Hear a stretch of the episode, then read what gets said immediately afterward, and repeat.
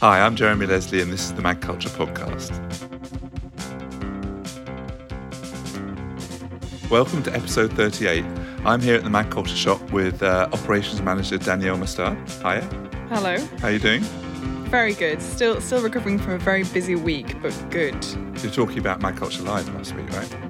I absolutely am. Yes. And this episode, we'll be hearing from two of the international guests that spoke at Mag Culture Live London last week Debra Bishop, Design Director of the New York Times Kids Broadsheet, and Maya Moumne, Editor in Chief of Al Hayya and Journal Safar. Uh, but first, a few magazines. Now, we've been looking at a few, Danielle. Um, we have indeed. You've got one there in front of you. I do. I've got the uh, the brand new issue of uh, It's Freezing in LA. Mm-hmm. Um, so this is issue number ten, um, which arrived just before the weekend we it's been a little while since we had one of their standard issues because they had the the special issue um, which I can't remember when it came in. It was a, a, few months ago now. So this is the first time we've had a uh, one of the one of the series for a little while. A proper one. Yeah exactly. And it's uh it's very gorgeous gorgeous cover. Um it's themed plants. So it's very there's like kind of moss and and lichen or lichen. I'm not sure how to pronounce that word actually. Lichen. But it's it's yeah it's very gorgeous. And there's there's tons of different things in there. Yeah, I think it's also Martha's last issue as editor as well. It is. Um, it yeah, is. handing over to Jackson and Nina. It'll be interesting to see where where they take it as well moving forward.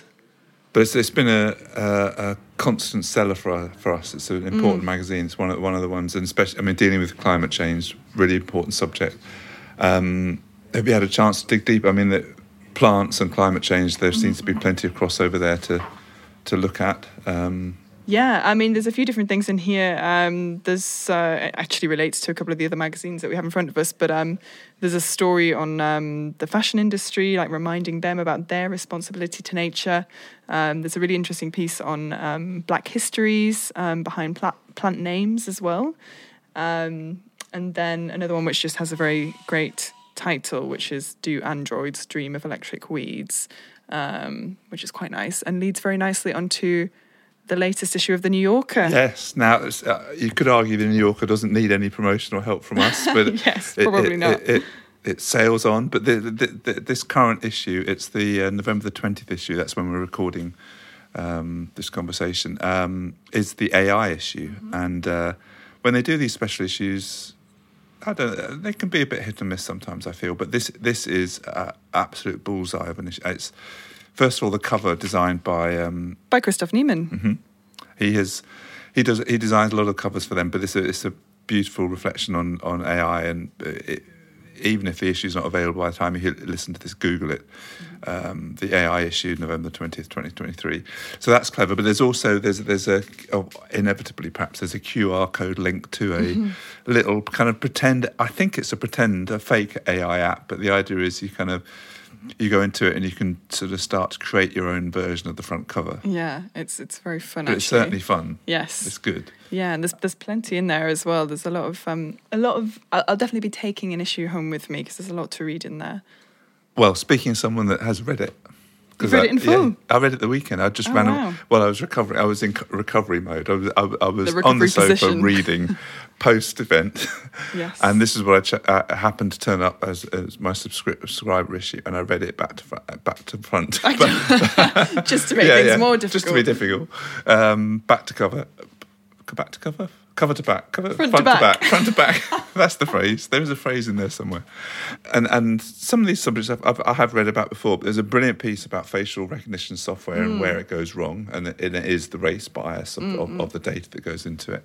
But some really, you know, again, you've sort of heard bits and pieces about that. But there's sort of a typically New Yorker definitive piece. There's a brilliant um, profile uh, profile interview with um, the recently resigned Google AI lead Geoffrey Hinton. Yes, yeah, I started reading that yeah. one um, and immediately got sucked in. Yeah, and I mean he's quite a character clearly anyway, but it, he's got a lot to say on the subject, of course. And I think probably in a slightly more positive manner, there was there's an interview with the pioneering musician artist Holly Herndon. Mm-hmm. Um, and her personal digital art twin, Holly Plus, and how she and her partner are busy developing art using AI and really enjoying it and taking it somewhere and you know seeing it as a real positive. Uh, and then at the very back, there's there's there's always a, a, bit of fiction. In this case, Sheila Heti has created a story through AI prompts. Oh, is that what it was? I Yeah, started yeah. reading it. I didn't realize, Yeah, but again, it was. I got totally sucked into it. Yeah, no, it's it's, it's so so so she was she was writing this this um, short story by prompting and then reacting and then she Mm. stripped out all her prompts and left it for, and sort of tidied it up a little bit, I, I believe. But it's quite compelling. Yeah, it is. It This is. I. I again had a little flick through earlier and got completely sucked into that, but I didn't realize. I didn't realize that's how it had been created. Um, Even more interesting. Uh, so yeah, so that you know, uh, i i even a big beast like like the New Yorker can do something special and, and land it really well. It's, it's a fantastic issue. Definitely. Um, now you, you already mentioned uh, a magazine that related to yes. it's freezing. Yeah, so we, we've got a fashion mag here as well. It's a little bit more of a cerebral fashion mag. Um, yes, so this is the new issue of Viscose journal, issue five, retail, um, which is made to look like a, a receipt from a shop, which is quite fun. Um, every time we get Viscose, it's a, a different size, different format, so that's always really exciting to see it when it comes in.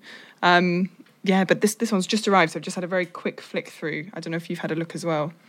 I've flicked through quickly enough to know that I want to dig deeper. Yes. It's always, as you said, I mean, so we have so many fashion magazines, and of course they're pictorial. It's all photography, and they can be wonderful, they can be less wonderful, whatever. But it's always pictures, and this is a Mm-hmm. magazine that is it's writing. It's about text, and uh, so presumably this. I mean, this one's examining the retail world, which of course is central to the Yeah. fashion experience. Yeah, so it's literally looking at like physical shops and, and spaces um, in relation to fashion, but also kind of like urban spatial politics as well.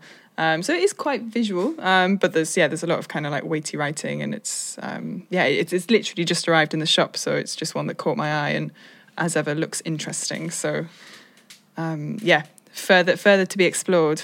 While we're talking about fashion, we should mention ID magazine just because we were expecting the new issue today, and I was Mm. Keen to see it. Always, I was always keen to see it, but I was particularly interested because this is the first. I'm not sure it's actually maybe not been produced under the under the um, eyes of the new owner, Mm-hmm. but the magazine has been sold by Vice, who went bust, Yes, and they've sold it to the model entrepreneur um, Karlie Kloss, yes, indeed, which is an extra- intriguing story that we should have to follow up at some intriguing point. indeed. I just want to give a quick mention to Amalgam, which is our current magazine of the month. Mm-hmm. Um, in my review, I just wrote that it's a brilliant example of how design and content can resolve themselves to enhance rather than compete with each other, and that and that is a really kind of obvious statement in a sense in terms of magazines. But this is a really strong example of exactly that. It's um, it's black and white throughout. It has some brilliant typographic layouts, but the the content and the design really do play off each other and balance off each other. Uh, and it's all around the, the the theme of claps, which seems very yeah. very timely. Yes. Thing. But there's a lot happening in the shop as ever. As I said in my intro, last week saw uh, Mag Culture Live London take place, and it was at a new venue, the London uh, HQ of furniture maker Vitsœ, a long-time partner. Yes. Um, and it's a lovely place to do it, wasn't it? gorgeous yeah really lovely space um, big big glass windows a little side street in, in marylebone um, yeah lovely great Mm-hmm. yeah it was our 10th anniversary and i kind of feel we've been through different venues and we've tried different things and there's no getting away from it i mean i, I think sometimes with magazines we talk about the 10th issue of a magazine the magazine becomes itself yes yeah. perhaps perhaps i think this year with with mag culture live we sort of got to our 10th edi- edition and in that space it just felt yes this is yeah this exactly. is right yeah. it felt right as soon as it kicked off uh, um, even when we walked in in the morning and we were getting the place ready before everyone arrived it was just like yes this is where it's meant to be so huge thanks to our friends at Vitsœ yes for, absolutely for collaborating with us. The event itself, uh, of course, there were the you know it wouldn't be a live event without everything going really smoothly. I think we were talking about how smoothly it was going, and, it, and, Mm-hmm. And it actually did go very smoothly. But uh, from my point of view, as the person that had to stand up at one o'clock and actually start introducing it, the last twenty minutes were a complete mess to do with technology, and I was completely kind of bamboozled when it uh, anyway. But but it all it all passed well. it did Um, highlights? Anything particularly stood out yeah, I mean it was it was a great day. So yeah, we got there early, didn't we? I mean, I must say the the breakfast sandwich at Lina Stores was a highlight of Oh, mine absolutely. personally. uh, that was a great way to start the day. Um, but yeah, no, it was it was it was great. We had some new speakers. Um, we had Olin Owen from the paper, um, the big format, messy, great, silly, brilliant mag from Wales. Um, and just like the magazine, their their presentation was just completely different to any everyone else's, and just yeah, it was a, it was a joy to observe. Yes, Yeah. I think I think I think we upset them a bit by putting them on straight after Neville Brody. Yes, yeah, they It did have to take a act to follow, moment. yeah. yeah. But then, but then they turned up with their pointers, their telescopic pointers. They did, their and- actual and- pointers. Yeah, Um, no, they did a great job, and it was, you know, they, they, they got some good laughs from the audience, and I think everyone was really surprised and engaged. I feel like when maybe when they first started, people weren't really quite sure how to to receive it, but then they they got into it, and it was just brilliant. yeah. It's always good to have someone there who. I mean, the the mag, it's a very serious project in lots of ways, but they have a great sense of humour and they Mhm. they lightened the mood. uh, Absolutely, in the room. yeah, Um, yeah, I did enjoy Neville Brody starting, um, uh, opening with it with it with quite a serious um, proposition in terms of what he's been doing in his new book, etc.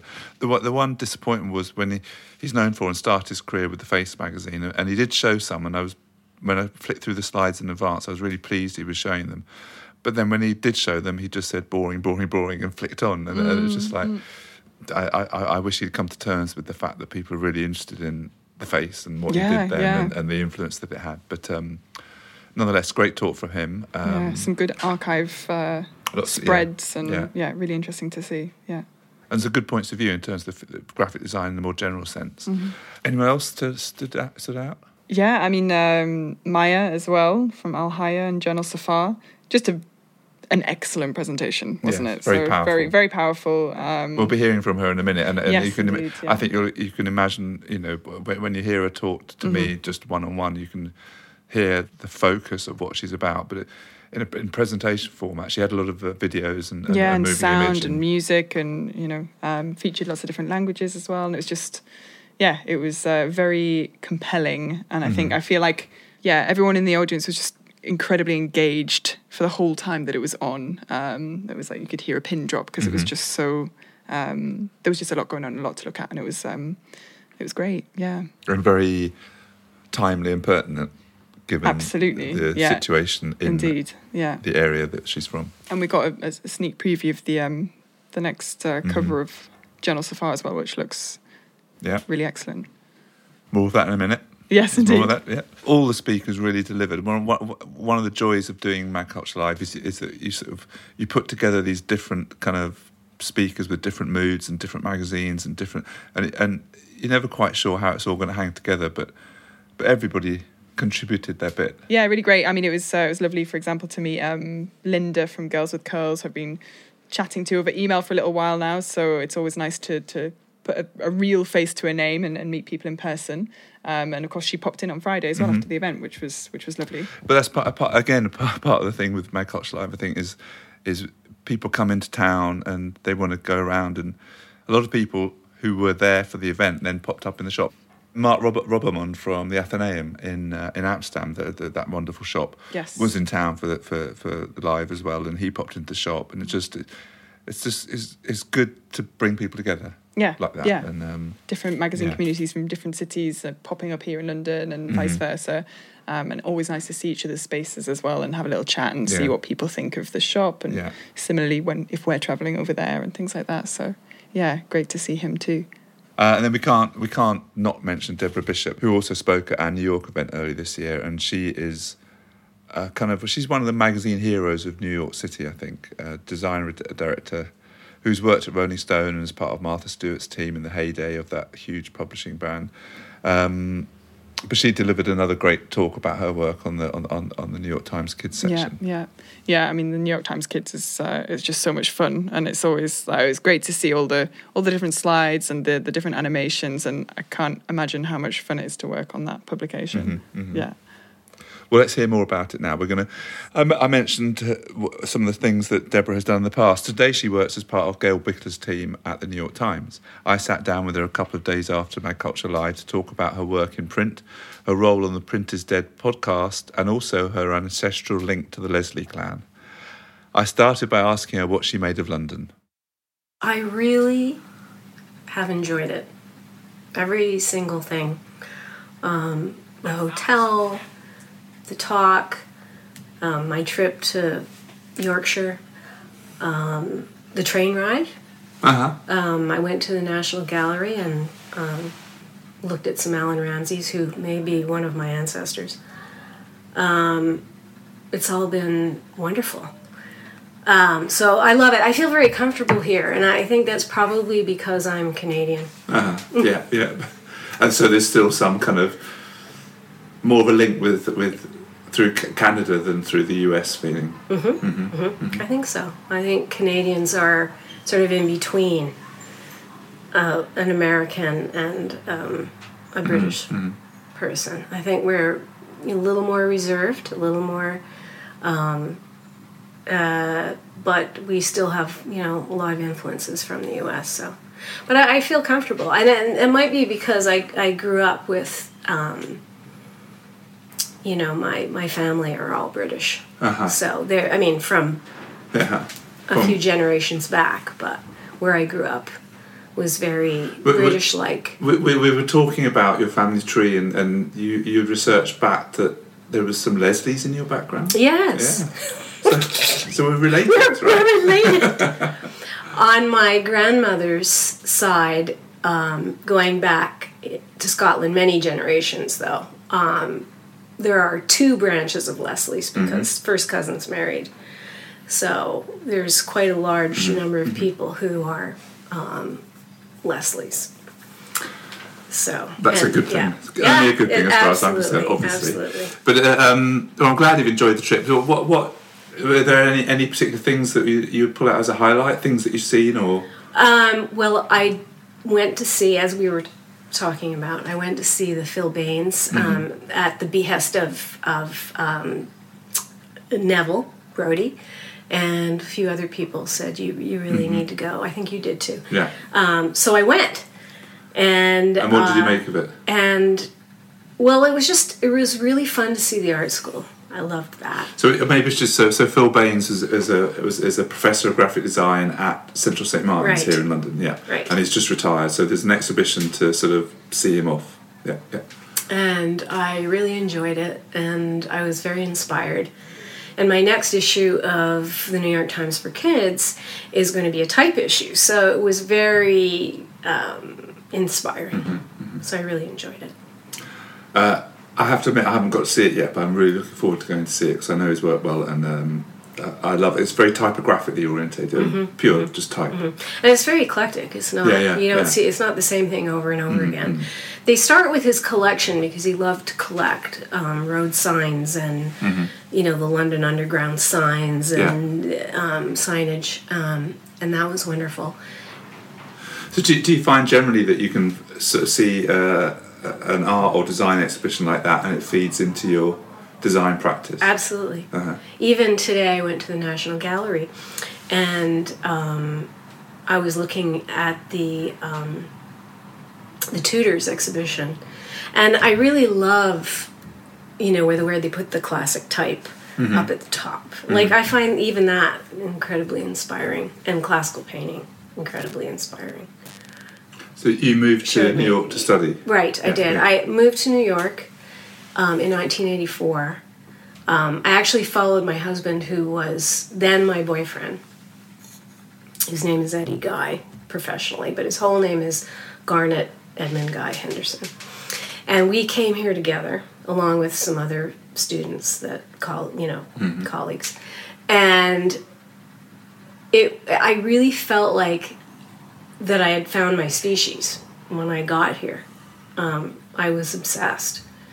And I, I was incredibly inspired by my teachers, one of them being Paula Scher, one of them being Carin Goldberg, and one of them being another woman named Henrietta Condak, another one being um, uh, Louise Fili. And Louise was all about packaging. Um, Carin and um, Paula Scher, obviously, all about, they had been at CBS Records for 25 years, and Henrietta as well.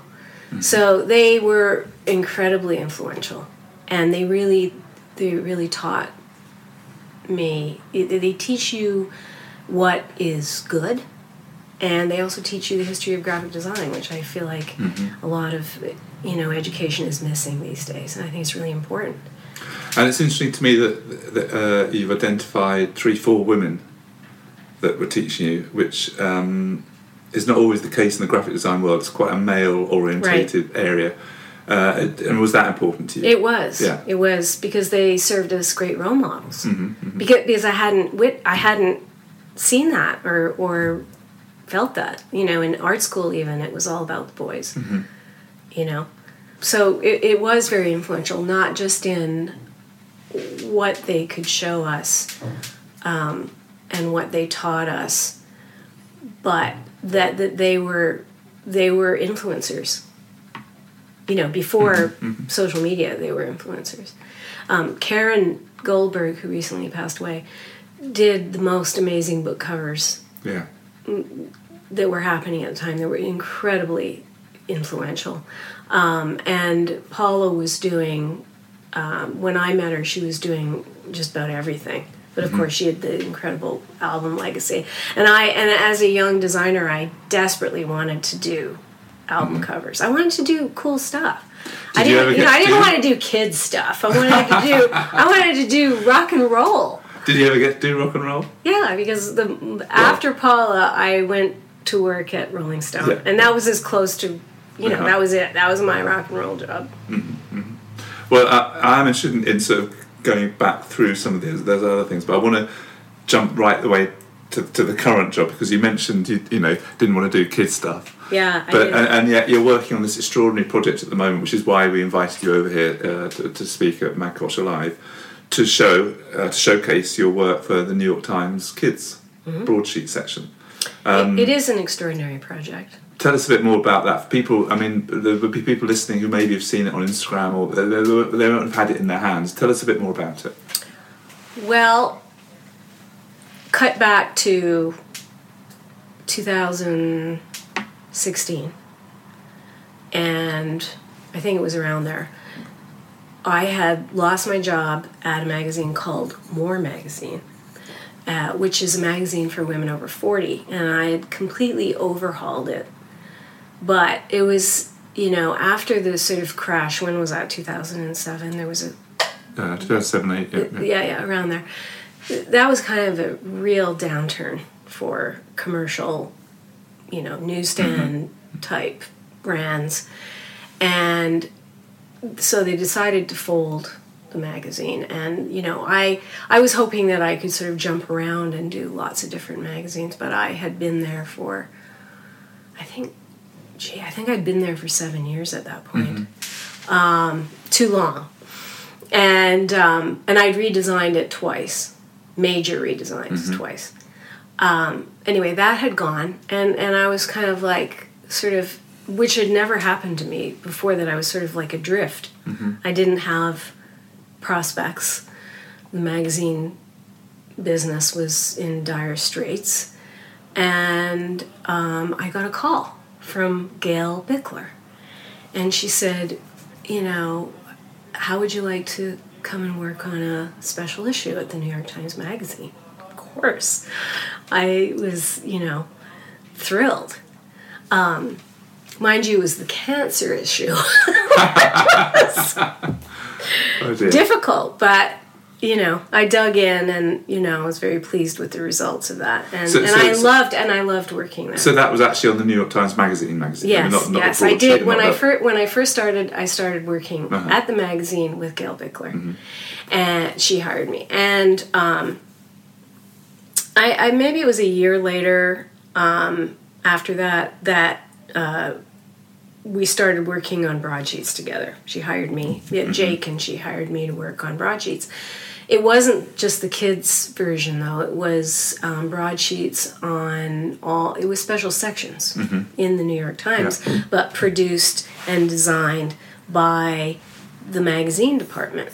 Um, and I, I so kids was one of the. It was a one-off. It was an experiment, and the for some reason I still don't know why, but the masthead of the New York Times decided that they didn't want to do the special sections anymore, mm-hmm, which mm-hmm. involved things like excerpts, book excerpts, or we did one on genealogy. I designed the sixteen nineteen broadsheet, not not the whole. Mm-hmm. And um, but they just decided that that they didn't want to do that anymore. But they did want to do. They did want to expand the kids and, and these these special sections were well, not magazine size. That they are the full size, full page Right, size of right. the daily broadsheet Exactly. newspaper, They are which are vast. called. They are broadsheets. Yeah, yeah, yeah. They're folded in half, um, and they and it's newsprint. Right. They they they were folded in half and would show up in the Sunday section, Mm-hmm. not anywhere else, just in the Sunday section of the New York Times magazine or um, newspaper. Yeah, yeah. Yeah. Uh, and and the majority of them were one-offs, and some of them were, were very very spectacular and part of bigger projects like the 1699. Exactly. Yeah, yeah. Sixteen nineteen. Yeah. So sorry, 1619, okay, yeah. which is part of a much larger campaign the New York Times was doing in the magazine, Right. online, and, book. but I was just doing the broadsheet. Yeah, yeah, that okay, Mm-hmm. that you know, Gail really had head up the whole the entire thing. I was doing the the sixteen nineteen section that I worked on was uh, you know a I don't want to say accessory, but it was like a partner Yeah. or a you know a companion Yeah, a- a piece. par- Compa- yeah, it was a companion piece to the magazine, Mm-hmm. and to and the the company was making a big initiative. Mm-hmm. Um, about the topic. And the, but but I mean, working on that page size was that uh, an interesting jump from doing the smaller sort of magazine sized pages to, to this these vast kind of Yeah. huge huge areas of print and color. Absolutely. And it took me a while to, I think the first year of kids in particular, took me a while to not make giant mistakes. Mm-hmm. There were giant mistakes in the beginning. And a lot of it revolved around printing because I had, you know, never printed. I mean, Rolling Stone was on newsprint, but it was high quality newsprint Yeah. and there were restrictions that you know color is the biggest problem Yeah. right but with the the broadsheets um, because we were working at the magazine we didn't really have the resources in place to help us with none of us had, had done anything. So we were kind of left to our own devices in terms of like like what needed to be done. And and one thing is that that every piece of art that you do has to be toned. Mm-hmm. Meaning it has to be lightened way back. Yeah. like our toned art cannot be given to anyone for instance to to to print on like beautiful paper because it's just too light It- you, you basically destroy the art Uh-huh. in order to Yeah. So you, print it You're accounting because the ink for just sa- yeah yeah the, the ink sucks in, but also it's slightly off white anyway. Well, it's funny. The the the actual the you know the paper that we use, the newsprint, it it it does things that you might not imagine. You'd think, oh, it's blue. Um, it's not really blue. Like sometimes it, it ages things, makes things more yellow. But for the most part, I, I've learned over the years. It's been six years now that the reds will come up. And now we have a liaison to College Point, which is the press Yeah. that we use. Uh, the magazine gets printed by an independent printer, but we, of course, even though we work Right. at the magazine, are printed by College Point. Which is the New York Times printer. The, exactly. so, and so, so and the, the vast majority of the pages in the New York Times are black and white with some colour photography. that's right. But your stuff is much That's more right. likely to be not just necessarily colour, but large areas of flat oh, colour or flat black. lot- or, yeah.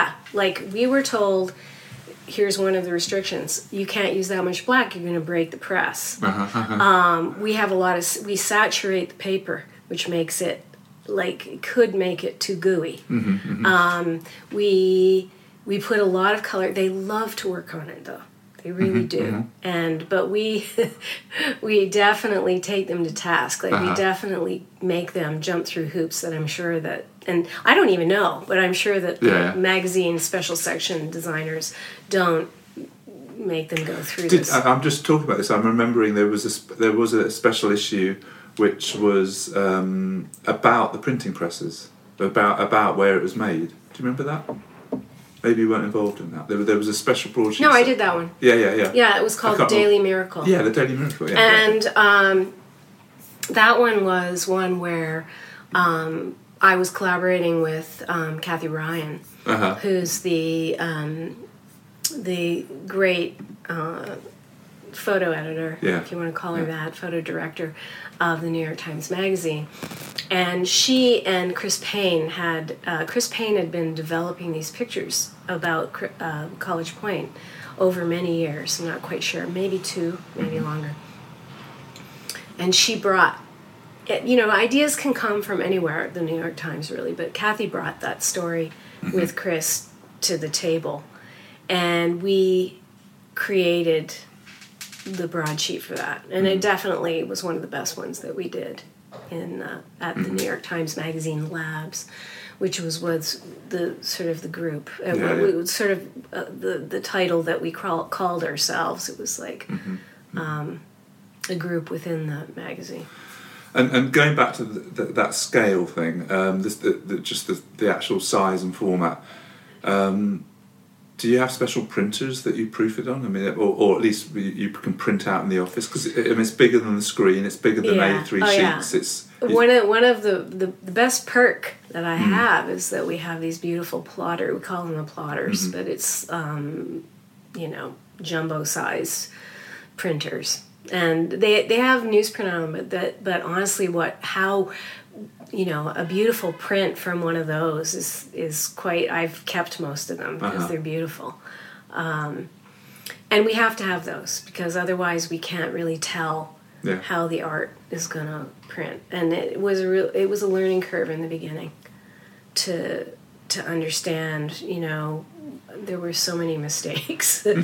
you know, in the beginning that, you know, I wasn't toning enough. Um, you have to be careful. We, at, at one point, we thought we would work with the fold, like design with the fold. We're always, you know, one of the things that we're trying to do is really work with the format, design with the format. One of one idea is to work with a fold. Sometimes we, you know, use flat um, pages. I was saying not chronological, just so that you can pull them out and Yeah, play on yeah. them.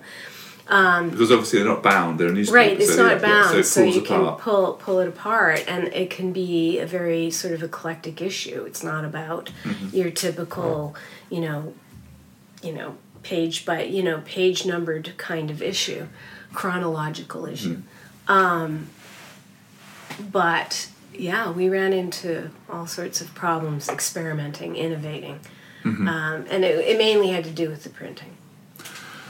But still, for you, having come come from the more, I mean, I mean, it was uh, clearly working at magazines like Rolling Stone. You also at Martha Stewart, uh, with a number of her projects. But so you, you've been able to play with typography and been allowed to do a lot of very creative work on relatively small pages, and then bursting in onto onto these vast pages. And, and again, I should just explain to if, if people haven't seen this, it's it's we're not talking about pages from the New York Times with a bit of colour on them. We're talking about complete redesign. I mean, some of the fonts and some of the there, there is there is a, a family re, um, resemblance, but it's very different. He talks through? I mean, it's very illustrated. There's lots of colour on the page, and there's a lot of typography in sections. I think I think there's um, there's an American uh, to, to my ear an American uh, publishing phrase pa- uh, package. Yeah, yeah, yes, stories yes, and, together. and and we use that term quite a bit Mm-hmm. actually at, the New York Times Magazine. Packaging is very important to us. Um, the magazine does these brilliant special issues, obviously headed up by Gail um, Bichler, uh, and for those special issues, and it's the same with kids. We only do four special issues out of 12 Mm-hmm, a year. We have a very sort of strict format that we use for the others. Um, okay, you know how many eight issues. So they're, they're more regimented. they are more like a that they would you would consider more like a newspaper. The special issues are sort of pushed more into a packaged magazine special section or special issue. Um, and that's because we shift up the grid. Um, we create a whole new design For each one, for each of the special issues.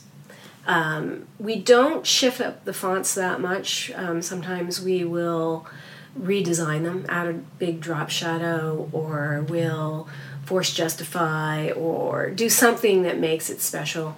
Um, we do a lot of uh, what I call compartmentalizing, which is um, kind of like a comic strip. I, it's inspired by comic strips where, you know, each article gets a different box, that style of grid. Um, the regular ma- um, newspaper grid is not like that. Um, we work with, I think, a 12 column grid, um, somewhat flexible.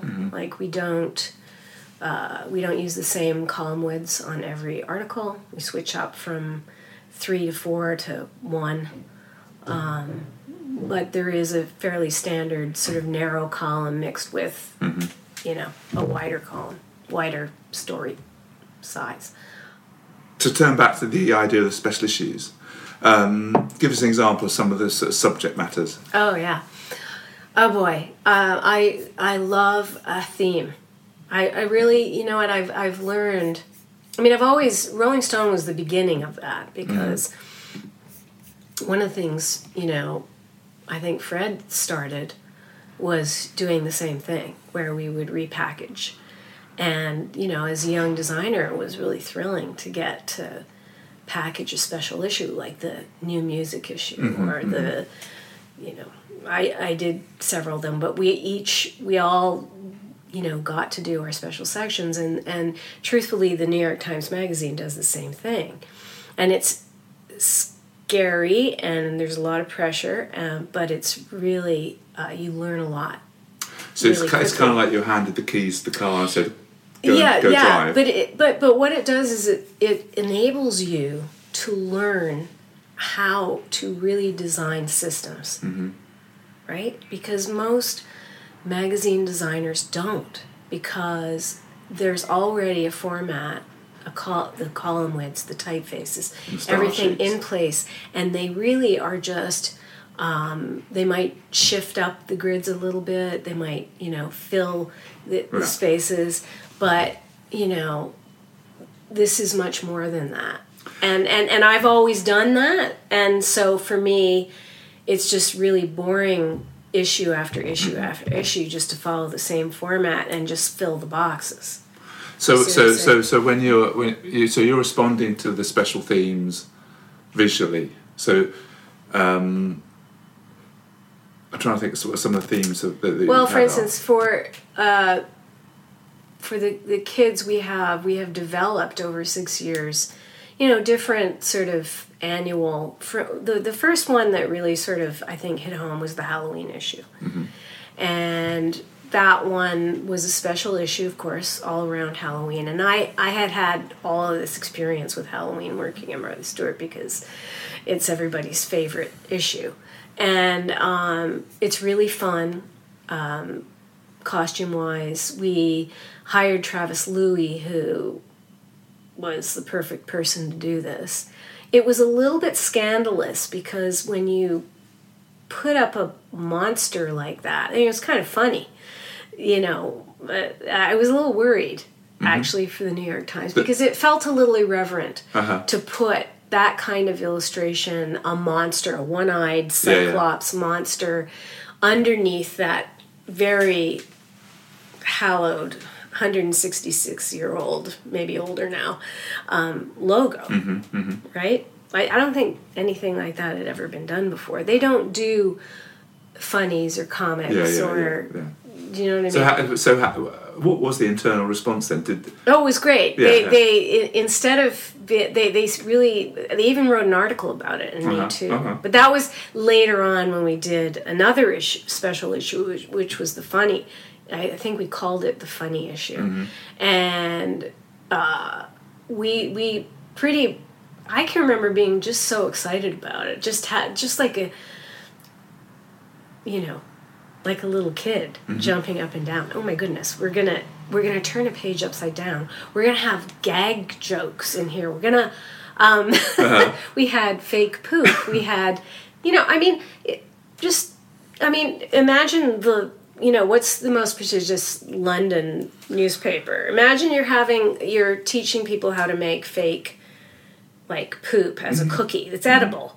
Um, you're you're ma- uh, showing people how to make vomit. You're and yes, it's for kids, but you know we worried about it a little bit in the beginning, but um, they seem to. but It was funny. they took it on the right way? They did. Yeah, yeah. They were good sports. And it seems to have gone from strength to strength. It's one. I mean, it's That- it- it is Halloween a fabulous issue thing. is- yeah. uh, but then it, it, it's winning awards. I mean, I mean, generally, not I mean, Halloween and Well, Halloween in particular is the the sort of most anticipated, Mm-hmm, I think, and I I think that has to do with a little bit of the the Martha Stewart sort of um, influence in that you know we'll design costumes. You know for the first one we uh, travis louie did the illustration but he influenced even the center spread which we took his characters and created costumes around his characters which That- are, that are people could mimic. bizarre and yes that Uh-huh. people could actually make well they were more inspiration than how to but yeah Yeah, as a starting point. yeah, exactly. And um, but but what was really great is that the the editors really got into it and started responding, so that the next issue they they came up with a, a theme for it because they were really into it after that first one that was all about fear. Which my my concern about uh, themes is um, you you actually can't make them too broad um, mm-hmm. because there's nothing to you know grab a hold of. But they came up with fear and then they then they came up with a middle spread that was all about phobias. And that was just a wonderful sort of parameter to, to create art mm-hmm. around and mm-hmm. design. And so we had a lot of fun with that.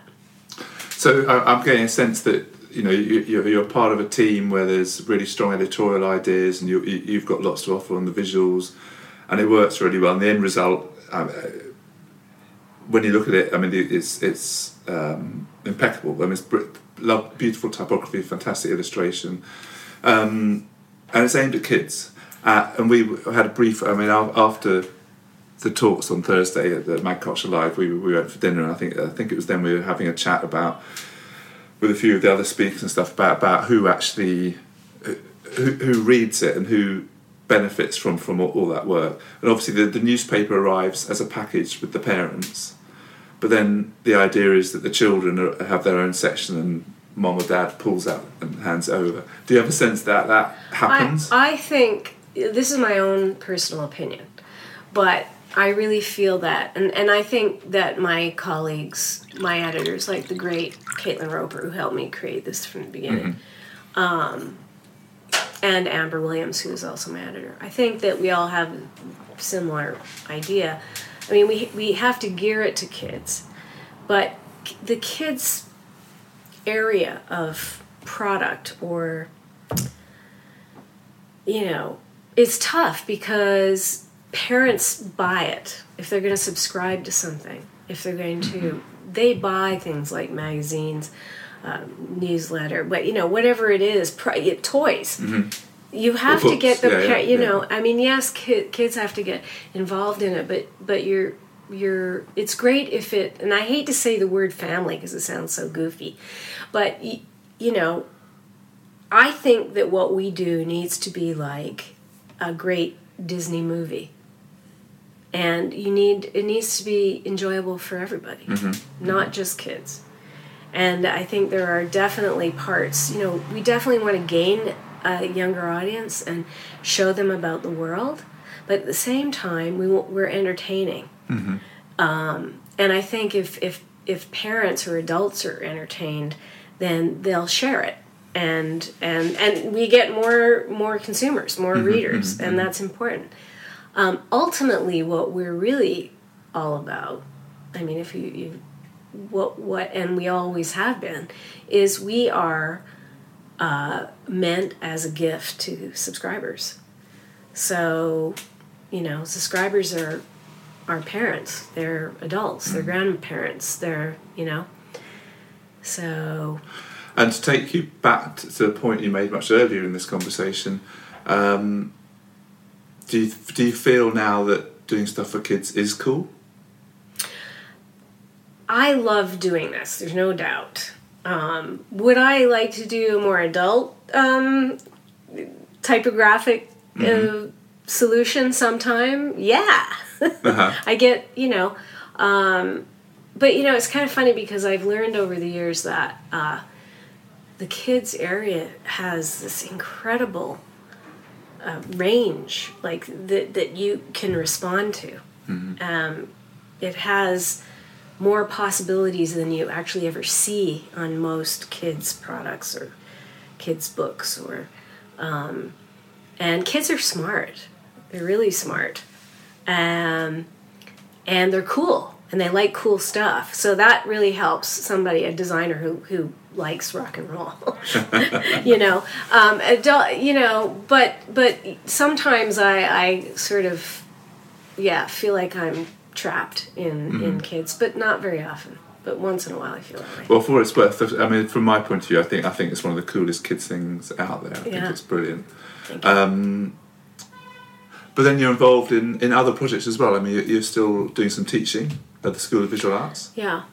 Uh, Um, yeah, I, I, Steve Heller, I, I work with Steve Heller at the School of Visual, the master's program at the School of Visual Arts. Mm-hmm, Which is where you studied, not necessarily on that not, course, not but the master's school. program, but yeah, that that's my I'm alumni, and um, I, you know, Steve basically hired me to teach a special class because he really loves these broadsheets that we were doing, and the class is called Designing Large, and um, uh, you know, it's it's very difficult. I'm I'm not going to lie for me because he, you know, the great thing is that he said, okay, it's only going to be seven classes because I really don't think that I could do the kids broadsheet and teach full time. It's just it's too much. Yeah. I mean, the kids broadsheet is all consuming.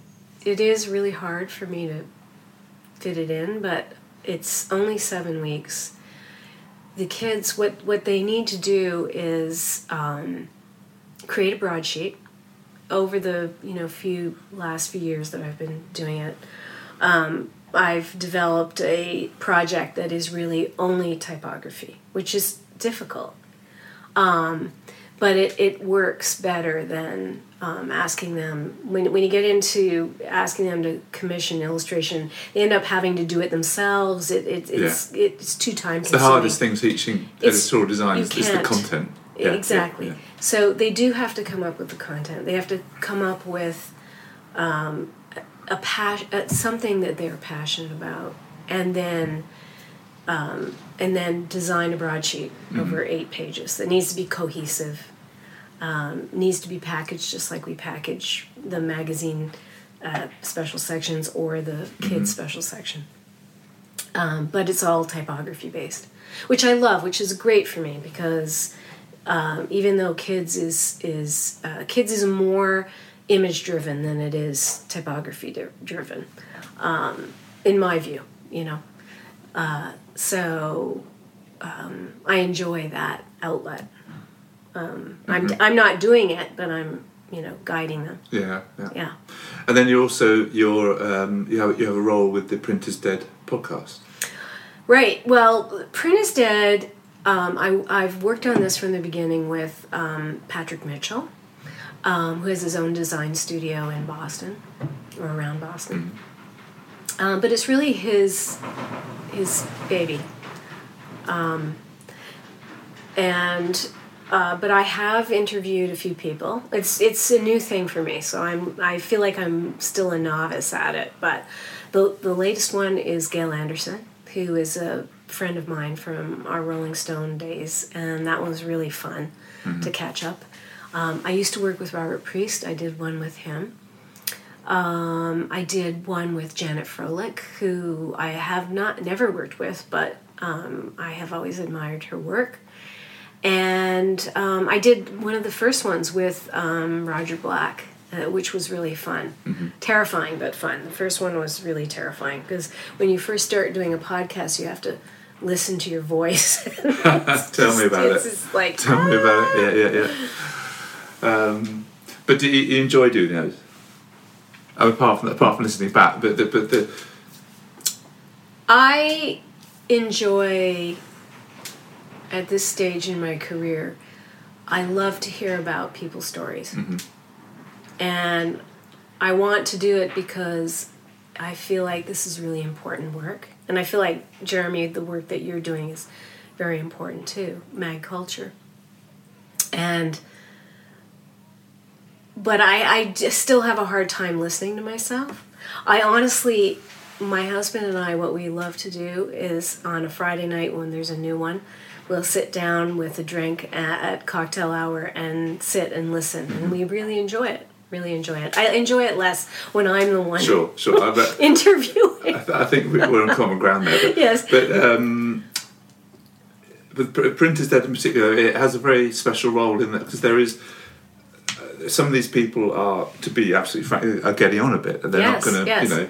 Well, it's kind of like we're doing the opposite things. You're really embracing like um, indie and new talent, and we're um, we're doing a lot with you know trying to sort of you know show people what it was like.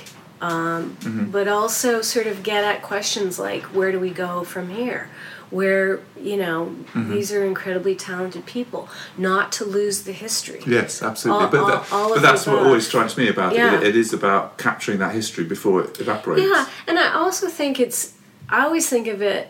You know, Patrick may not agree, but I always think of it a little bit like inside the actor studio. Do you know that show? I Where- don't, Oh, okay. Well, where you really get to talk about how you work. Mm-hmm. You know, E- there. The I consider um, creative directors, design directors, art directors of magazines artists, and they get a chance to like talk about their um, experience in magazines, but it's also an art experience. It's also about um, about them.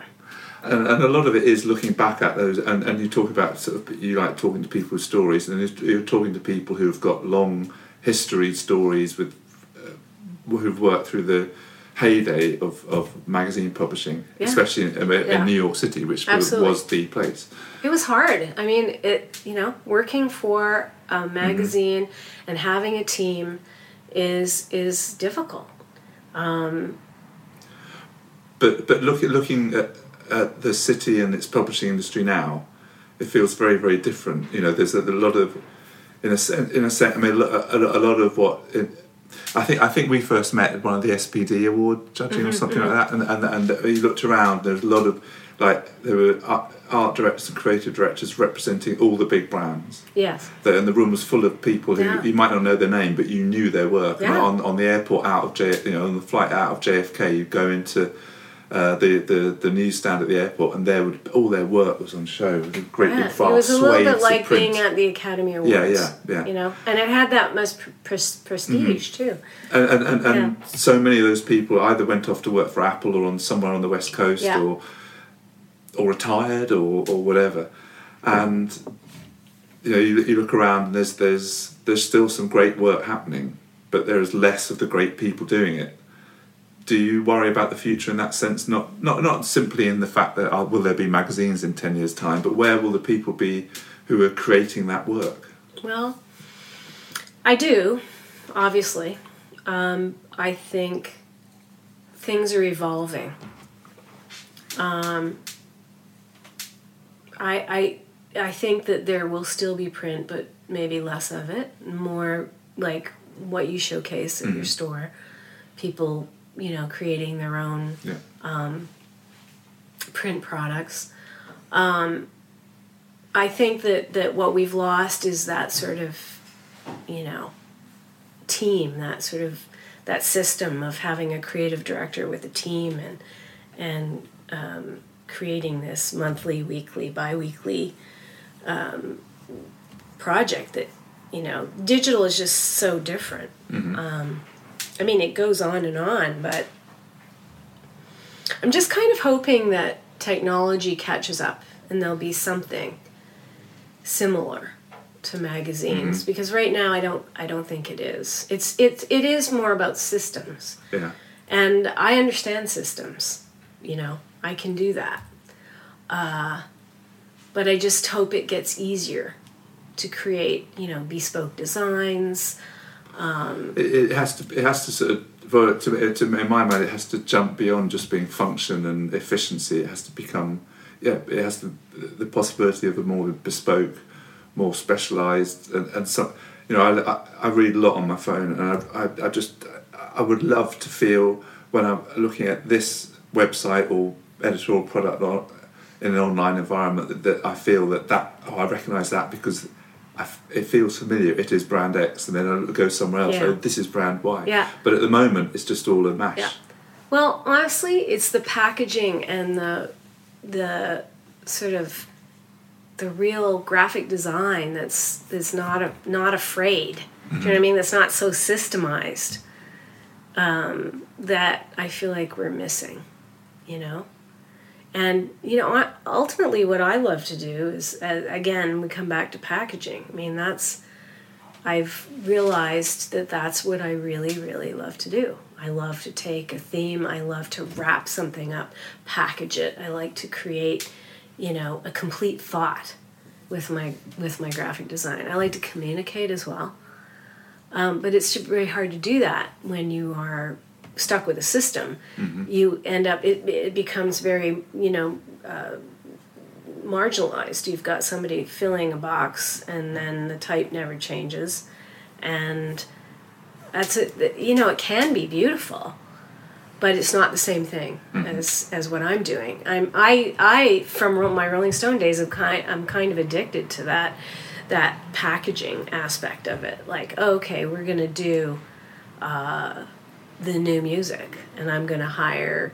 I'm gonna create beautiful, very poetic like type, and I'm gonna hire this illustrator to overlay the type, and I'm gonna create the whole section will look like that.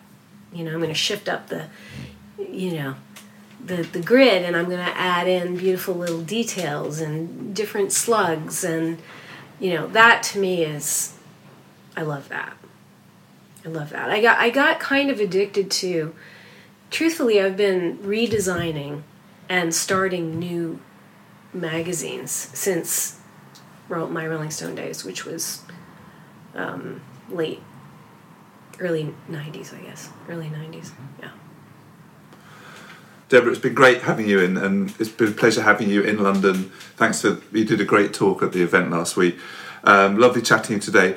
You're, you're going to be getting back on your plane, flying back to, to um, Jersey, and um, what, what what are you going to be? What are you looking forward to when you get back? What are you going to be doing? What, what's Well- the next issue? You know, honestly, Jeremy, thank you so much for asking me here.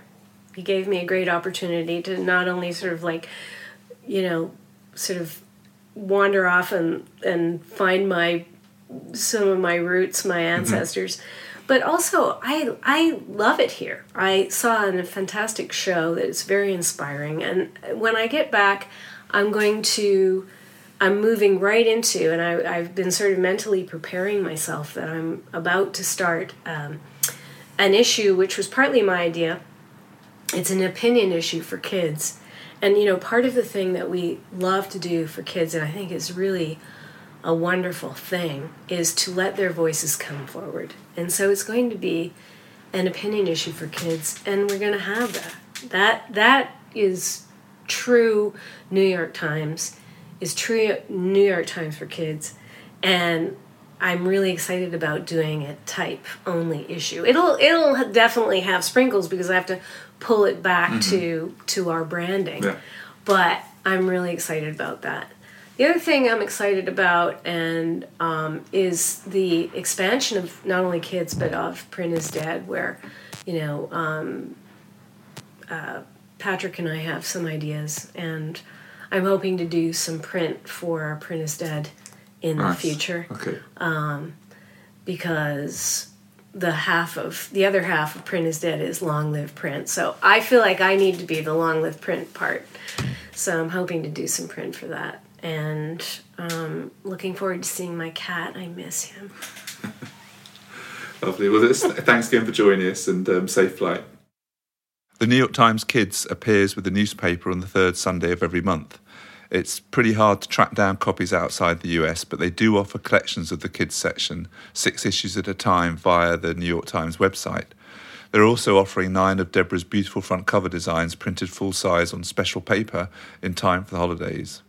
Great for gift giving, according to Debra. Anyhow, huge thanks to Debra for coming over to London, delivering a great talk, and also joining me for that interview.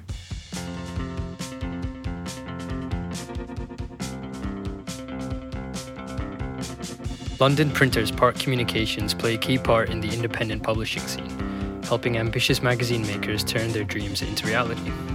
They do just that for mag culture favourites The Paper, Ton, and Chutney, as well as for longer established magazines like Port and ID. As well as high creative standards, Park are also committed to producing your magazine in the most environmentally friendly and sustainable manner. Buy a copy of their sustainable print guide from the Mag Culture shop or download a free copy from the Park website. Search Park Communications. Just like Mag Culture, Park loves magazines and we're proud to have them sponsor the Mag Culture podcast.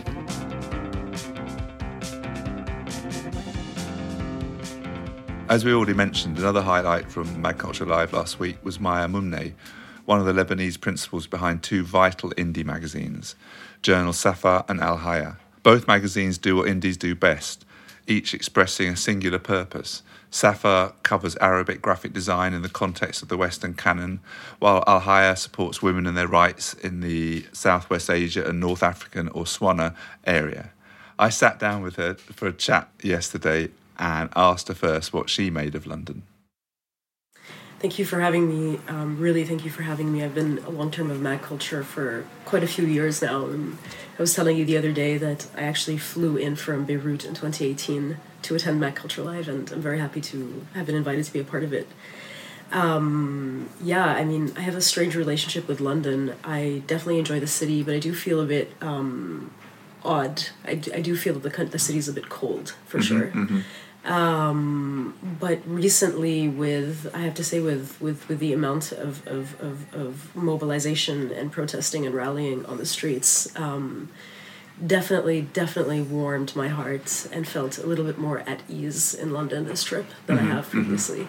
Well, obviously, I mean, we're, we're, we're talking in the context of, of the war uh, in Middle East, and um, I call it the Middle East. You, uh, you, you have a much better phrase. The Swana. Yeah, yeah, yeah. I would, if I may, um, rephrase it to say the genocide that's happening in okay, Gaza. yeah, yeah, yeah. Well, okay, yes, absolutely. Um, but so, so there, yeah, there's a slight irony there. The, the the awful background of all that, and yet that has brought out a lot of support for the Palestinians. Um, so there's a kind of that that has warmed you a little bit. It definitely has because it's been very, very visible support. Um, Yeah, yeah. And I've been going to, I've been like trying my best to make it to every protest, and if not, just peep in to see because I'm always interested in seeing who's the audience at the protests, who's rallying, who's on the streets.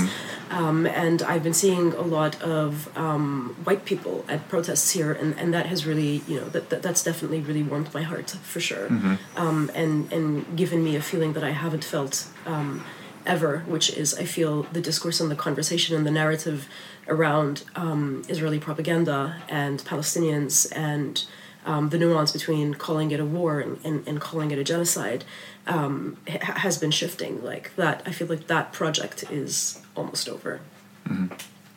Last week, you gave a, a very powerful presentation on your magazines, uh, Al Hayya and uh, Journal Safar.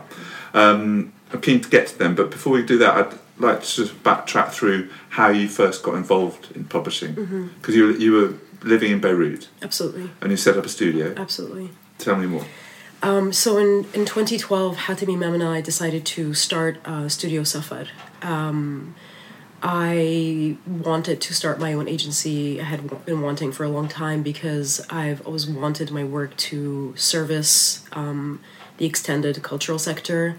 Um, I've always wanted to work in design that serviced, um, that um, engaged in political discourse and social discourse.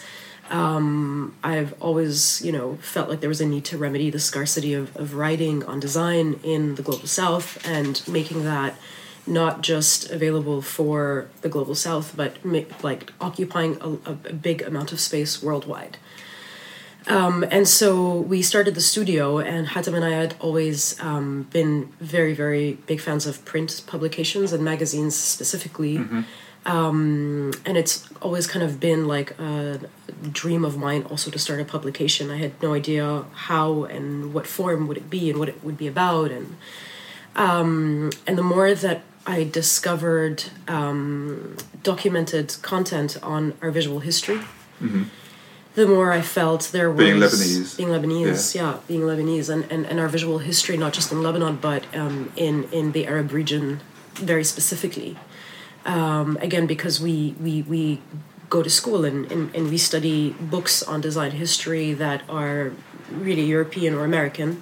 Um, there, there, when I started discovering these books, I thought, wow, I mean, that there was a light bulb moment for sure.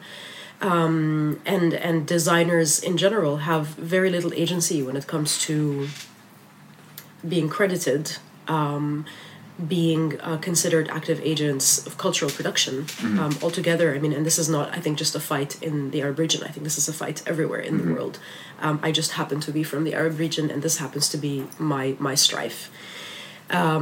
But then it's, it's exaggerated though because it's such a kind of Western Europe and American. The, you know, the, the grand canon of, of graphic designers tends to be uh, New York-based males. I mean, there's this very specific t- uh, something I was crossed over with, with talking to Debra earlier in, in another in, in our earlier interview was um, there is there's a very you know the, there's an established list of people you're meant to know about. Absolutely. Whereas where, where, where in, in Beirut in the Arab area, that that d- didn't exist, Uh, not yet. Yeah, absolutely. and you're working to bring that to the fore.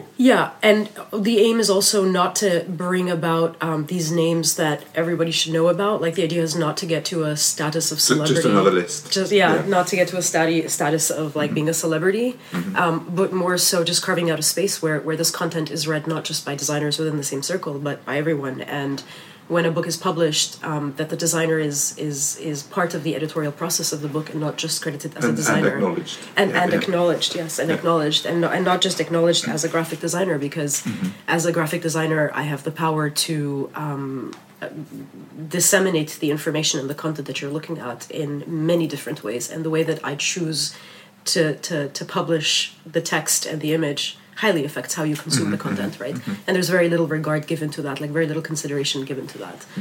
Um, or when there are campaigns out the graphic designer of a campaign is usually not very much credited. And in in the world of design there's like a hierarchy architects and industrial designers. And I, I find that graphic designers are really at the very very bottom That, well, that this list. is the problem that exercises me a lot. I mean, the, the, the, there's there's museums around the world specialising in design, and, and and every other type of design seems to be be ticked off. That that we can we can do that, we can do that, and the graphics is right at the bottom of the list. absolutely Despite the fact that it's probably the most prevalent form of design. Absolutely. Uh, but uh, almost perhaps because it is the most prevalent form, uh, people take it for granted. Absolutely, absolutely. Um, and so we thought, you know what, we're going to start a publication, um, a journal, where we invite designers and artists and writers and you know um, people from various fields that kind of coincide with the with the field of with the field and world of graphic design to contribute to the journal. Um, and we launched a, a pilot issue that was a test, and we just distributed it to gauge people's interests and um, see if there was a need.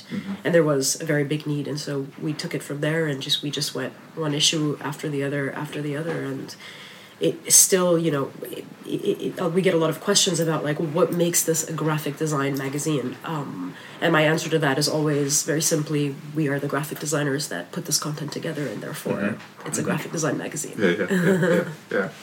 But but the, I mean, I think I think often though, in particular the graphic design and magazines, po- editorial design, there is such close synergy between the editorial and the designer, and it's, it's you, you can hardly separate the two. Absolutely, whether it's with magazines or with publications or with museums and exhibition Mm-hmm. Yeah, yeah, design. yeah. Um, I mean, how, how, how, how can the designer not work directly with the artist of an exhibition or the Mm-hmm. curator of the exhibition? Or, I mean, I'm literally um, deciding how your audience is going to consume your information. I'm literally the person who Yeah. has that power. You have to cooperate. Yeah, Yeah.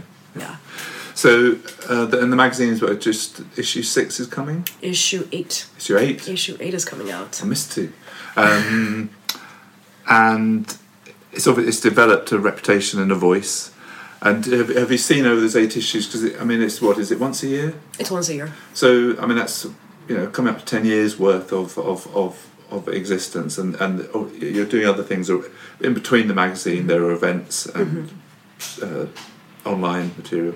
Um, have you seen the, any any sign of the kind of changes that you would be hoping to see in terms of people beginning to understand that there's more to just making things look pretty? Absolutely. I mean, even I can even tell this from the kind of content that we get or the kind of contributions that we get time over time over time over time. And once you know, it, it's a domino effect. So if one person has a conversation about um, the importance of acknowledging. Uh, visual culture in the region, somebody else is also going to work on that, and somebody else after that is going to be working on that, and more students take this into consideration in their um, theses in schools and universities, and these kids are going to graduate and then focus their careers on that, and potentially start design magazines as well. And there have been um, a few other design journals in the region that that stemmed out, and I think all of all of us should be doing one big collaboration together. Um, and then, of course, with the publishing of um, the the history of Arab graphic design publication.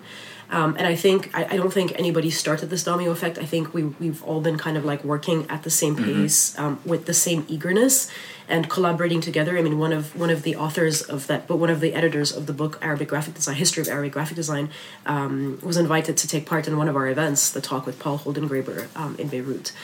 Um, so, so I definitely feel like there's a big difference and a big shift in that. Um, and in terms of impact of, of, of the work that we do in the publication, that we address a lot of social and political um, topics. I think um, I feel have have I mean, especially with the migrations issue.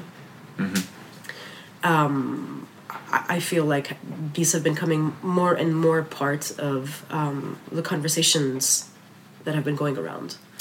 And and I- mean, I've I, I've known about Safar since I think 2018 when he bought one to that to that uh, edition of, of Mag Culture Live.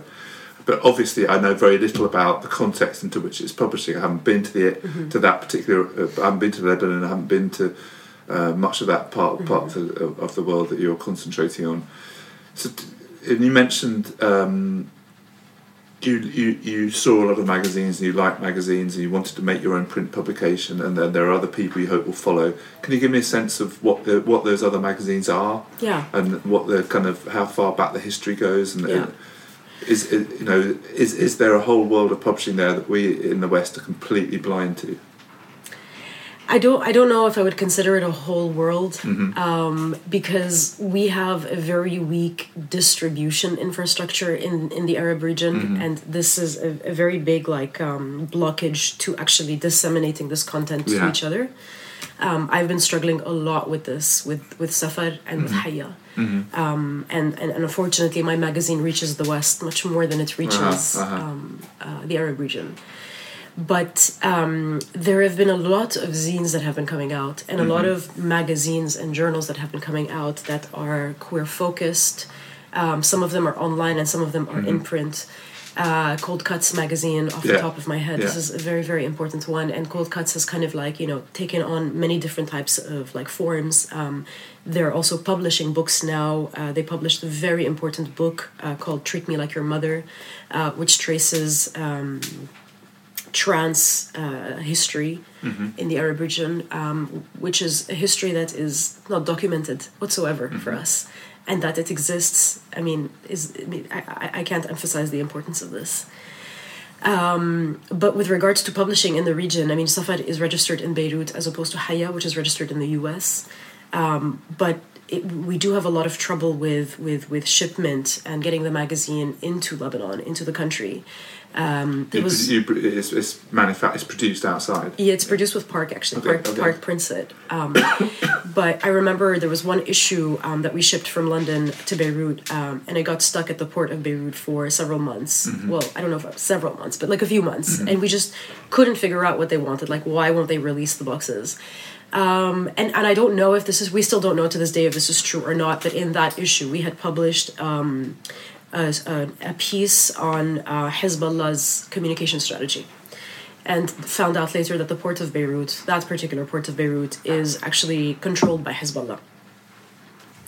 And so I don't know if these are directly related. I don't know if we are important enough that they have mm-hmm. opened the, the magazines, the boxes, and mm-hmm. like cared to look into the magazines and read them and, and find out, and they decided to hold them. And mm-hmm. we didn't get into any sort of trouble, but we paid like an insane amount of money To free it. to free it. An insane amount of money to free it um, so it, yeah it's it's not that easy. Um, Yeah. also censorship is like a, a very very Yeah. big thing there. Um, there's another uh, there's another publication that comes out of Beirut. It's called Samandal magazine which is a comics based magazine. Uh, it's trilingual. It's in English Arabic and in French Um, Hatem is also one of the founders of this. He doesn't run it anymore, but he, he is one of the founders. Um, and they had published, I think, two comics by two different illustrators that had um, that that just made a, a, a couple of jokes on religion. Uh, and they they they there was a case against them that they lost Yeah, yeah. that they lost. Um, and shortly after that, the founders decided to give this platform over to a new group of people, and they've been kind of they just took the torch and, and, and are doing brilliant work with that. So I mean, the the environment is tough to publish into. It's definitely tough to Yeah, publish. I mean, especially with the economic crisis in Beirut and the price of printing at the at the um, at the printers and the importing of paper. I mean, uh, it's just it's crazy. I mean, the, with the devaluation of the Lebanese pound, like we're not even going to go there, but it's it's uh, insane what's happening with that, and that these prices are still in USD, and not to mention that you have to sell the magazine.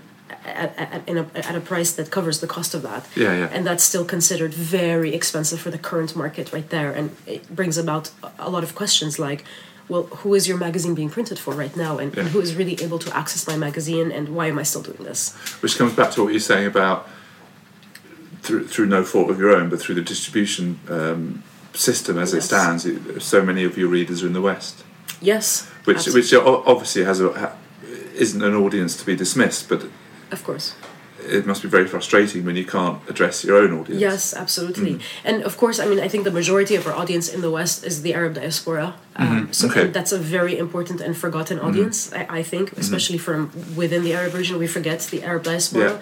and how grand it is um, and important. But yeah, I mean, even you know, as important for me is is the audience inside, and there's really it's like really so hard to get the magazines into into Mm-hmm. the neighboring countries. Um, and, and find a distribution route through there. It has to be done individually by city. So what we do is we get in touch with bookstores from different cities, and then if somebody's traveling there, they carry them. It's it's all like it's you know it's mm-hmm. DIY independent magazine culture. Yeah, yeah. and you, I mean, you mentioned you know you, you have to increase the price to cover the increased costs of producing and everything, which is something that is, is still rippling through the whole world of independent independent publishing, publishing in general. But do you cover your costs? We cover our costs, yes, we cover our costs for sure. Um, I don't think we found a, a method to make profit off of the magazine yet. Um, and I think the reason why is because we aren't very actively interested in making profit. I think if we wanted to, we could have. Um, but something like an interesting model that I, I haven't like been exposed to before is that the ma- that the studio came before the magazine and that the magazine is actually bringing in business to the studio Right, I was going to ask about that. this yeah, is, yeah, yeah. This was a really interesting discovery for me Uh-huh. um, that I that I was that wasn't planned for. I hadn't thought of it before. I wasn't expecting that. Um, but it seems whatever work you put out there, you will attract. yeah. Um, and so we started getting more and more clients and, and, and, and projects that really felt more in uh, aligned with the the, the, um, the politics of the magazine Yeah. itself and, and the kind of work that Mm-hmm. we would write about and publish about. and so does that work come from the local, uh, from um, Beirut and the local area, or is it from a, a broader? Does it come from other countries and further afield? lots of different places I Uh-huh. I wouldn't say i mean I, i've been trying to track where the where our work has been coming from now to see like what's the majority i don't think i can find a majority Yeah. and it's been all over the world but one thing is for sure is no matter where the project is coming from it is definitely to do with the arab world in Yeah. one way or another It's And sympathetic. it's yeah, Yeah, and, and that's why we get contacted to do Uh-huh, it uh-huh. so it's an exhibition in cape town that's about the museum in solidarity with palestine Mm-hmm, that took place in the 70s um, that was happening in Cape Town, and we got hired to do the exhibition for Yeah, that. So it's really very different places, Yeah. and, and, and it's So you've established a kind of specialist voice in that area that you know people come to you because they respect your opinions from the magazine, and I hope so. yeah, well, that would be why. I hope so. Um, and we're not the only people doing this work. Just to clarify, Yeah. there are lots of other um, design collectives and Uh-huh. designers um, who are doing the same. Sure. And I think, yeah, I think amplifying all of that is, is Mm-hmm. really very important to carve out like a big kind of market for that. And I mean, talking about um, censorship and uh, the problems of distribution with Safar, but then you launched um, Hayya, which now, I mean, uh, again, as, as a non Arabic speaker, I see it co- labelled Al Hayya. Correct. but you, you call it Hayya. uh, I call it Al Hayya. Ah, okay, Yeah, okay. Uh, but it's like sometimes you But won't so hear the you al because I say it very okay, fast. Yeah, okay. No, we'll just we'll leave al it. hayya. Um, but that magazine, t- tell us how that came about. Yeah. So um, I have been I had been itching for I mean after I think four or five issues of Safar um, I had been itching to work on a magazine or a platform of some sort that addressed women and women only in the region.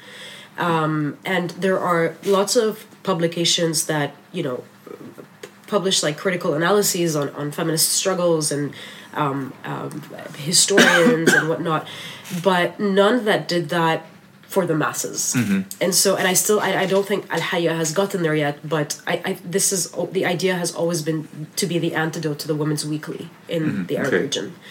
Um, and that's why Al Hayya is glossy and Safar is not, and the design is, you know, quite different from from from Yeah. Safar, and it's you know printed on much less precious paper, and it's- meant to be rolled up and put in the back of your pocket or in your purse, and um, and I want this magazine to be to be found at the hairdressers. I want that to be the Yeah. magazine that's on the table in the waiting room of the hairdressers. Um, and I just, you know, I mean, Safar was doing something very specific that I wanted to to to tackle, um, but it wasn't about women and women's rights and women's strife Yeah. for women's interests. And I thought, you know, I'm a graphic designer and I can publish a magazine and I can put a team together and I can actually, I mean, because of my background in design and my experience with publishing, I can occupy a little bit more space and create another magazine. And so I did, and I teamed up with five other women. Um, and it's independent to Safar, but Safar designs the whole thing. Uh-huh. And does that face even more problems of censorship and because of the subject matter you're talking about? Much more, Yeah. because the topic and the subject matter is much more popular. Um, And the magazine, I think, I think Hayya is distributed a little bit more far than um, Safar is. Um, and because the, the topics are, are, are a little bit more um, uh, popular in terms of like what they tackle. Um, so, but, but but also empowering and useful to women who have not always had the m- m- str- the strongest voice in that region anyhow. Yeah, I mean, I, I always get a little bit uncomfortable with like claiming that uh, you know, like the, oh, my magazine is empowering, and it's you know, I, I I hope that that is the effect. I don't know that it is empowering yet, and I get uncomfortable with these. Yeah, um, yeah, I understand that, but but that, but that there's clearly the underlying desire is to achieve that. Yes, the underlying desire is to achieve impact and carve out a space for that, for sure, so that um, there, beca- there we, we get to have an alternative in, in, in, in mass media. The idea is is really to offer an alternative in mass media and to publish content about things that aren't getting published. Um, there's you know a lot of publications that write about like you know beautiful women's things and but no magazines write about you know the, the reality of female genital mutilation in the region or um, the, the, the, the, the, the strife of Palestine and Palestinians all over the world um, or economic independence um, or I mean I mean the list is so so so long Issue three has just arrived. absolutely Yeah. And, and have you seen again? I mean, I asked you about uh, about Safar, but between one, two, and three, have you seen a shift in perception of the magazine? Has it gone more in the direction you want it to be? Absolutely. I think with every issue, it's getting more and more in that direction. Um, and this is, I mean, although I've published stuff, this is very different for me in terms of experience. So it's really, I'm experimenting as I go with my partners. And with every issue, we have a lot of conversations and reflect and make suggestions. And we, and I think this will be ongoing until we get to a point where we're like, this is it, this is the template, Yeah. no one touch it. Yeah. Um, and presumably, though, I mean, ever since issue one, it is because of the nature of, of the subjects that you're covering. It must be bringing people out who want. I could do this. How about this? Absolutely, and we've been getting a lot of um, requests to contribute to the magazine from people we would not have been able to, women we would not have been able to reach through our network to begin Uh-huh, with, yeah. which was one of the most, I mean, uh, palpable impacts in my opinion Mm-hmm. because I, I mean to see that meant that the magazine was reaching places, Mm-hmm, um, and again, it's still reaching places in the West. But it's still, but it's reaching places, and we're getting a lot of requests for contributions Mm-hmm. from um, women from the Swana region that live in the West. And you're committed to doing it in print. Absolutely. and um, which some people might be surprised at, given I mean the, the, the some some of the things you you want to communicate might might in one sentence be easier to distribute freely around by by doing it online.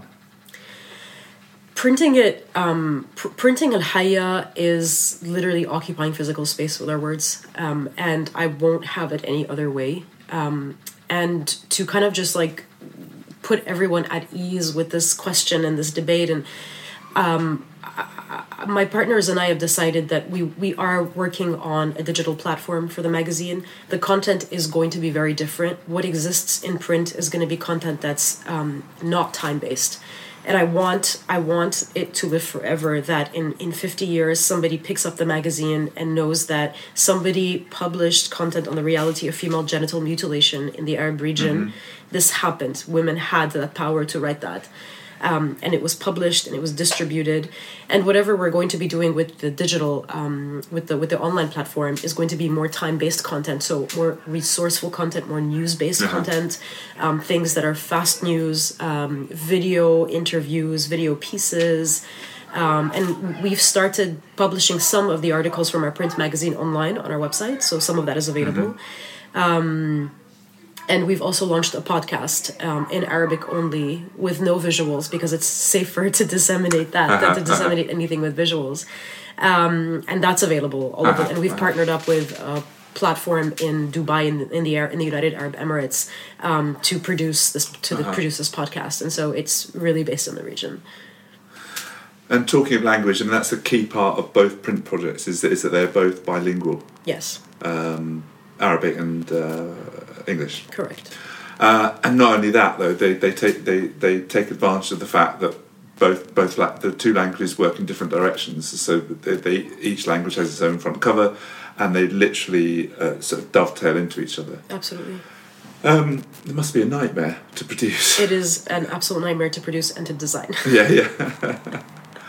uh, but that's important. I mean, it, I mean, to me, it seems the absolutely essential part of it is the two languages are, are just intermingled and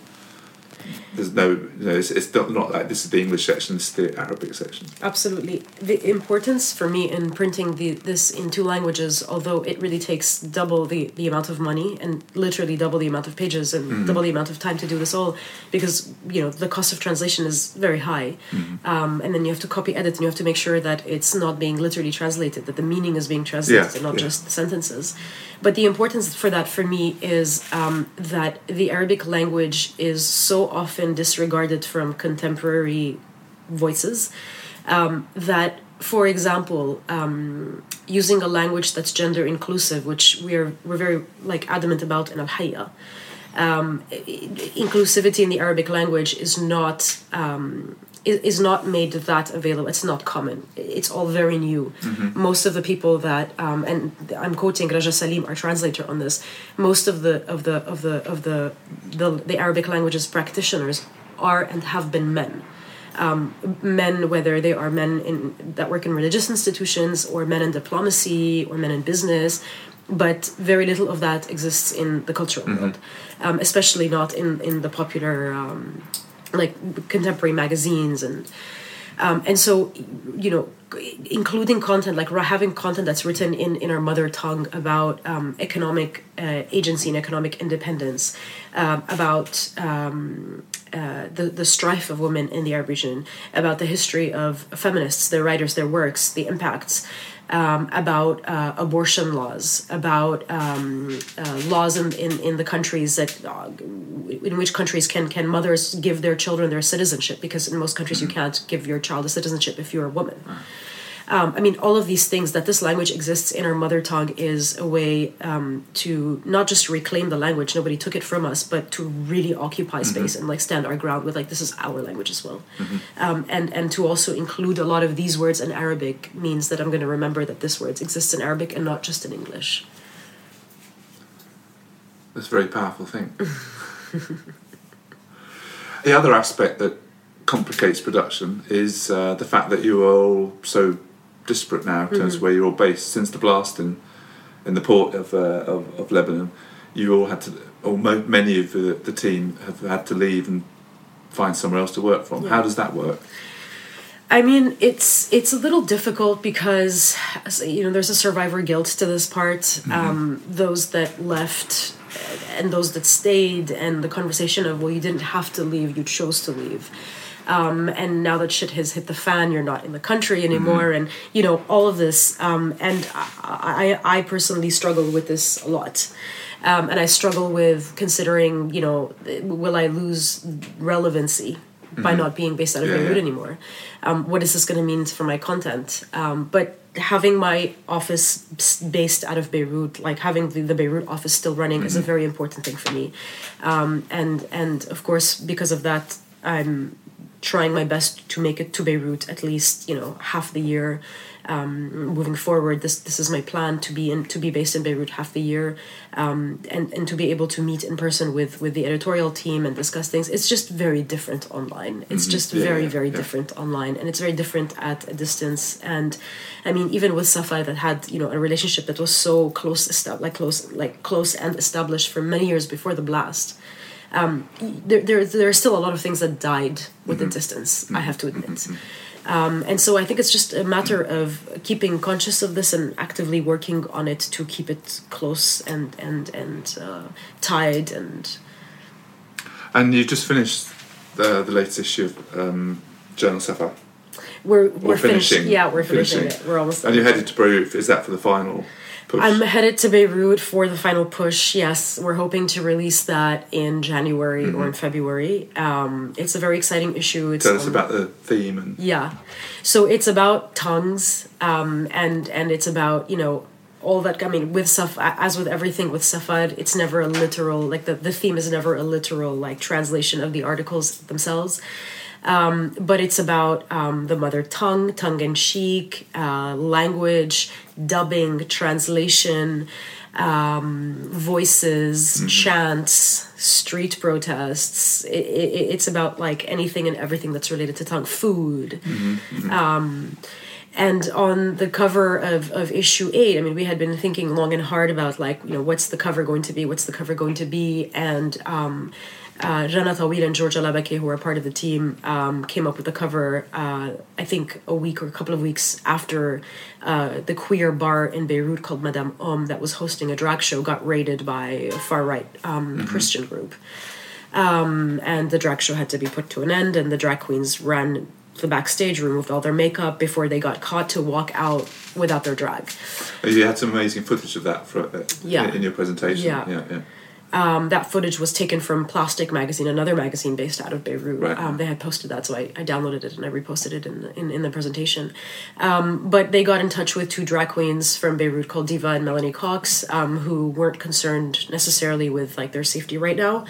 Um, and we're you know very happy to do that, and so we we we we brought them into Ululate on our cover, and ululating is you know other than it being common around the world in, in the Arab world is is, is a very particular type of ululation, um, which you, you see them do on the cover, and they're dressed in drag, and I mean we'll, you there will be a text published about this in the issue, but again this is about like addressing like social and political um, matters in the magazine, and I think it's And, uh, but the um, but the pictures are also uh, I mean they're stunning portraits of, of, of, the drag queens. Who took them?